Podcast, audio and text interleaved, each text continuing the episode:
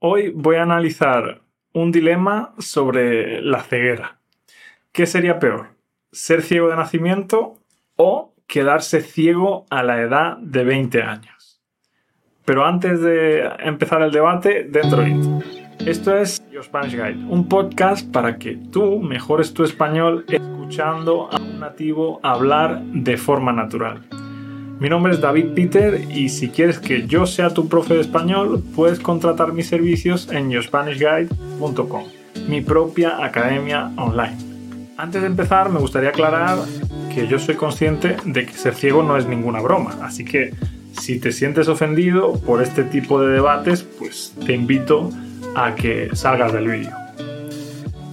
Dicho esto, ¿por qué este dilema? Pues resulta que estaba en mis clases privadas con una alumna que se llama Jenny, desde aquí le mando un saludo, y yo le hice esa pregunta y surgió un debate que me pareció muy interesante.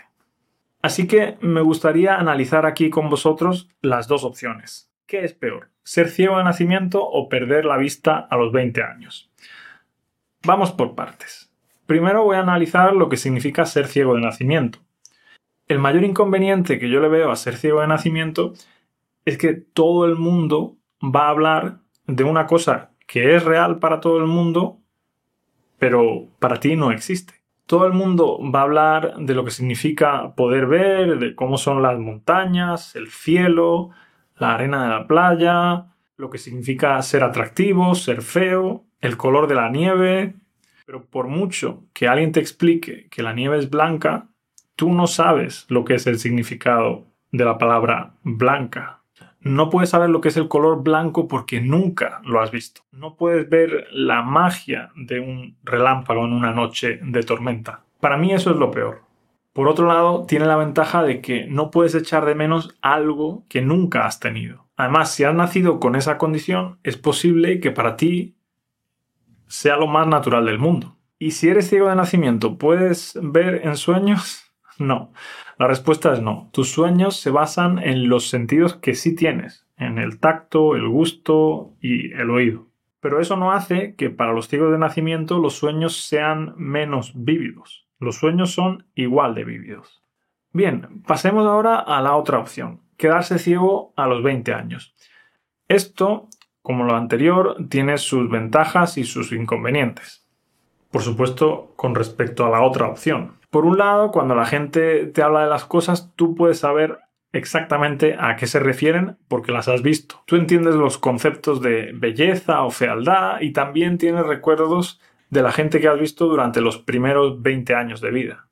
Pero claro, quedarte ciego significa que tú también sabes lo que te estás perdiendo. Por ejemplo, escuché a una chica que perdió la visión a los 20 años y ella dice que lo que más echa de menos es conducir dice que conducir la hacía independiente y que para ella ser independiente era muy importante. Haber perdido eso es para ella como haber perdido una parte de su ser. ¿Sabes una cosa buena de perder la vista a los 20 años? Cuando sueñas, recuperas la visión completa. Pero en ese caso, despertarse tiene que ser peor, porque cuando te despiertas vuelves a la cruda realidad en la que no puedes ver. En fin, ¿qué elegiría yo? Pues no lo sé. Es una pregunta muy difícil. A veces pienso que elegiría una cosa y a veces creo que elegiría otra.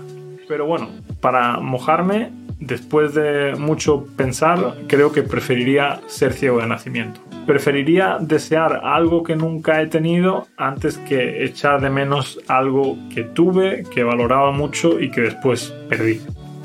Para mí sería algo así como desear volar. Es mejor que saber lo que es volar y después perder esa habilidad. En fin, espero que te haya gustado este episodio diferente. Te voy a dejar abajo una conversación entre un chico ciego de nacimiento y una chica que se quedó ciega a los 20 años. Es súper interesante. Muchas gracias por darme amor en las redes sociales y por supuesto muchísimas gracias a los miembros de yourspanishguide.com. De verdad no podría hacer esto sin vosotros. Si tú también quieres tener clases conmigo, tienes dos opciones. Clases individuales por 40 euros la hora o clases grupales por solo 12,5 euros la hora. Para las clases individuales puedes reservar una clase de prueba y para las clases grupales tienes que apuntarte en la lista de espera. En ambos casos tienes el link aquí abajo en la descripción. Ah, y no te he hecho una pregunta. Bueno, la pregunta de hoy es sencilla.